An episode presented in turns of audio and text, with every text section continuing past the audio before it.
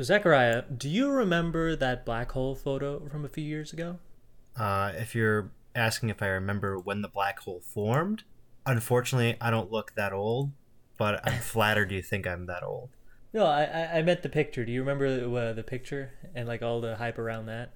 Well, that was the one that was there was like a big hype in the scientific community. Something about that. Is that what you're talking there about? was. Yeah, that, that's what I'm talking about. Somewhat, not really. Okay, uh, th- that's fair. Uh, but I want to tell you why this was such a big deal to scientists. And I guess where we'll start our story is what are black holes. The basics of it is it's a relatively small object that's just really heavy. That's pretty much it. You mean it's not just something that goes suck and then everything goes inside? It's got the suck button, it's got an on and off switch. kind of dark. Yeah, it's a little dark. Uh, kind of like a Roomba in a way. A Roomba is that an instrument? The the robot vacuum cleaner. That's a ro- what? You use a fancy vacuum cleaner? I am not that bougie. Yeah, I call my Roomba black hole because nothing ever comes out of it. no, the Cuban rumba is a it's a rumba. It's a musical genre. Oh, really? Truly, it's a musical genre. Oh, okay. I, I didn't know that. I thought they were just vacuums. I, I don't speak Cuban at all, but you know, please tell us more. But anyway, back to black holes. Uh, if something falls into it, you know, it's it's, never gonna get out, and it's it looks black because of it. It's just kind of neat. The idea of a black hole isn't new. It started in 1784, where an astronomer and, and clergyman, John Mickle, Michell, wondered what would happen if you had a star that was so heavy that it could trap light from its own gravity. You said 1787? 1784. 84? Isn't this around the time where people are talked about for blasphemy if they're looking up in the sky and thinking of anything else but Jesus? Ooh, uh, you know what? Yeah, th- that is around this time. I think Galileo, he was the 1600s or something. So it's not too far off. Yeah, how is this guy not getting flamed by the church? Well, he's also a clergyman, so I guess he, he's also like, hey, uh, science is cool and all, but God, remember. I'll remember that. It's good to have a side gig, I guess. Michell called these things dark stars, and initially it was it, it was a pretty exciting thing and, and brought a lot of commotion in the scientific circles. Just imagine a whole universe out there full of dark stars, and you can't see them, but they're floating around. So you're saying every time I look up in the sky, I should see more than what I think I'm seeing? That's exactly what I'm saying. Because there's always things that you can't see, or that doesn't let light go to you. If only I hadn't gotten glasses in the second grade, Everyone without glasses, they have a superpower where they can they can see even further. I'd never know. A few centuries later, light started having an identity crisis. Nobody knew if it was a particle or a wave, and the dark star idea kind of went back into the shadows. Isn't that a little bit contradictory when you think about it? The dark star, but stars are always bright. So to me, that doesn't make no sense, man. You know, that's very true. That was probably one of the arguments against it, just being like, idiot, it's a star. Why is it dark? Can't be like that. This is like some edgy early 2000s Linkin Park song. The Dark, Dark Star. star. yes.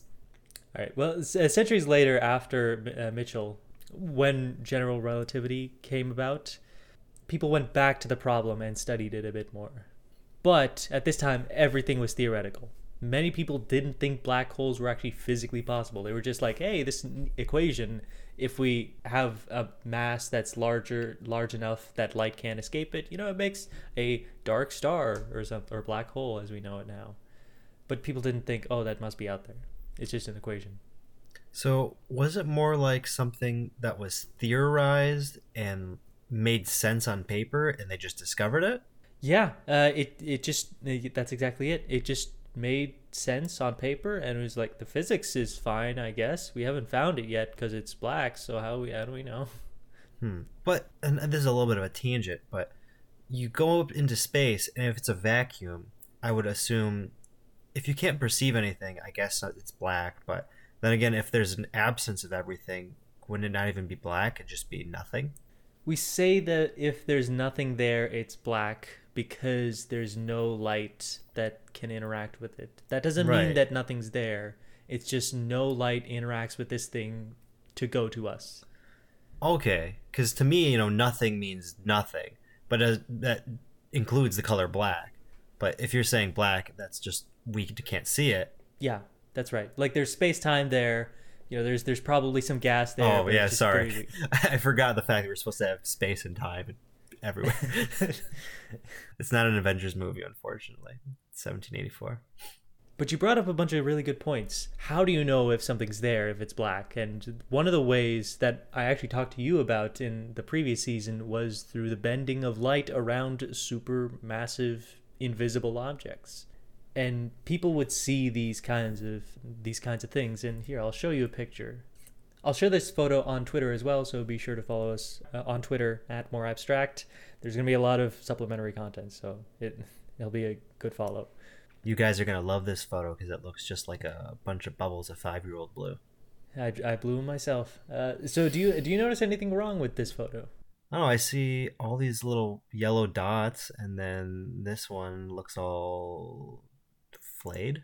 You can see four of the same galaxy that is but at different points it's stretched out. So that that means that light is bending around some very heavy object. In this case it was dark matter, but it could also be black holes. Dark matter, black holes, it just dark stars. It just Exactly. Something about these physicists made me think they had a pretty dark, uh, not dark, emo phase. But you know, we love the emo community. and they, they never grew out of it. this all brings us to 2019. We've never seen an actual black hole. We just know that it maybe could be there because light bends around something really heavy and small. But uh, but till then it's just a theory. The actual black hole is well, black, so you can't see it. But if there's stuff around it like hot gas and dust, then you it'll burn really hot and you can see that. So now we want to actually see the thing. So where where do you think uh, the most logical place would be to look for a black hole? Well, if you're looking for the most bending of light, so you're talking about things that are small and hyper dense. So if you're bending the most light around it, then I guess you'd find the black hole right next to that. Yeah, yeah, that, that- that's one place we would look. Uh, One of the most common places that black holes exist, at least that we know of, is supermassive ones, are at the center of uh, galaxies. So at, at the center of our galaxy, there's this supermassive black hole. It's called Sagittarius A star. It's not a star. It's just called A star. Is it like A star, like nega star, like like the reverse version of a star? No, it's just it's in the constellation Sagittarius, and it's like one of the systems in there. It's Sagittarius A, and then a star next to it to say it's the black hole. This sounds like a footnote. star at the end of the word. So we've been, we've actually been watching this for many years since it's so close to us, and we know exactly where it is. And here's a GIF. Sagittarius might have to be my new favorite constellation, though. I had no idea. So the this is a GIF of the stars in the galactic core, and they're moving that way. Is this like taken over time? This is taken over decades. So, I mean, you'd never see it in this 10 year span, but like over several decades. you, you can tell that the stars are moving around something. So you can see that one in the middle, it's just zipping around something in the center there. So the thing it's zipping around in the center, that's the black hole, and that's how we know where it is. Well, you know, it's not really a whole shape from what it seems like. It seems more like a weird oblong dumbbell. Oh, oh uh, so what this is supposed to show is the orbits of the stars around this black hole. The the black hole is going to be spherical. It's going to be a point. I- Imagine like an asteroid in the solar system. It goes out from really far. It comes into the solar into close to the sun, and then it zips by really quickly. And then telling how fast it zips by, and uh, you'll tell where exactly the center of mass is. Right. Oh, okay. That does make a lot more sense. This this uh, collecting this GIF took so long. You could see when our technology in telescopes got better because at the very uh, at the initial frames of the GIF, it it was really blurry, and then all of a sudden it, it started to come into focus. So that that's when you that's how you can tell it's it's you know took so long to get. Man, if you ask my parents, my parents' parents, they'll tell you we used to capture things in 480p, and for some reason we capture things in 1080p. That's like four times the peas. Hey, you got to make do with what you got sometimes. Uh, this actually isn't the biggest black hole uh, in the night sky, as you might think. Like, it's in our Milky Way galaxy, It's pretty it's pretty close relative to other galaxies, but it's not the biggest one that we can see. So you know how like the the sun is about the same size as the moon to us in the sky, but the sun is actually so much bigger. It's the same thing with the black hole. Okay. Turns out there's a bigger one in another galaxy, and the galaxy is called M87. Man, they name these like highways. yeah, imagine the I-95 black hole. Like, oof, man, it's, it's it's really busy. Man, I would have named it after myself. YM87. But the Gene Ah. 87, that'll be remember memorable. The Gene 87? I mean, yeah, that's my last name. Gene 87? No, no, I forget the 87 part. okay. It's actually my carbon date. That's how long I'll last on this earth. But if you want to actually see a black hole, do you see any problem with this imaging technique from that GIF I showed you right here? Well, none of it directly view helps us view the black hole. It's all indirect. So we could view like the orbits around it to get its position, but we probably can't really see like if I'm assuming if it's like a hole or like a typhoon, for example, it has to pull things in in different currents and whooshes and such. I mean, I think you'd have to measure like velocities of the different parts around it. To be honest, that doesn't really create an image so much as that lets you do a lot of cool math. Yeah, yeah, you're you're you're partly right on that. The the problem here is it's too darn blurry. We can't see anything. Like look at that. It- it- a black hole is supposed to be many orders of magnitude sizes smaller than these stars and we can like barely see these stars. It's just we need uh, a resolution that's about 10,000 times better. 10,000 times. So we're going to need a really good zoom lens and a whole lot of megapixels. Nikon's going to make a lot of money off of whoever is taking pictures of these. they're going to charge a fortune. And the only problem is we need a really big telescope, like like Earth-sized big. Clearly, Nikon can't do that. I think NASA forgot that one in their other pants. so clearly we can't do that, but we have we do have a bunch of telescopes. So the, uh, before I go on, the ty- types of telescopes I'm talking about are not exactly the kinds you have at home. They're like those big dishes for those radio telescopes that you see that are in like the the middle of the desert or something. Oh, you mean like one you'd see this in like a typical cartoon with a planetarium. It looks but it's still like a big telescope, but it has a big dish that it sits in, right? Yeah, it, it's got this big dish, and then there's some kind of reflector. Light comes in, hits the reflector, and then comes down, and it gets a sensor. Anyway, you need, you need a big one. But it turns out that instead of making an Earth sized dish, we can instead just use a bunch of normal sized telescopes that are just at different parts of the Earth and just pretend we have an Earth sized dish. So summative property kind of works here.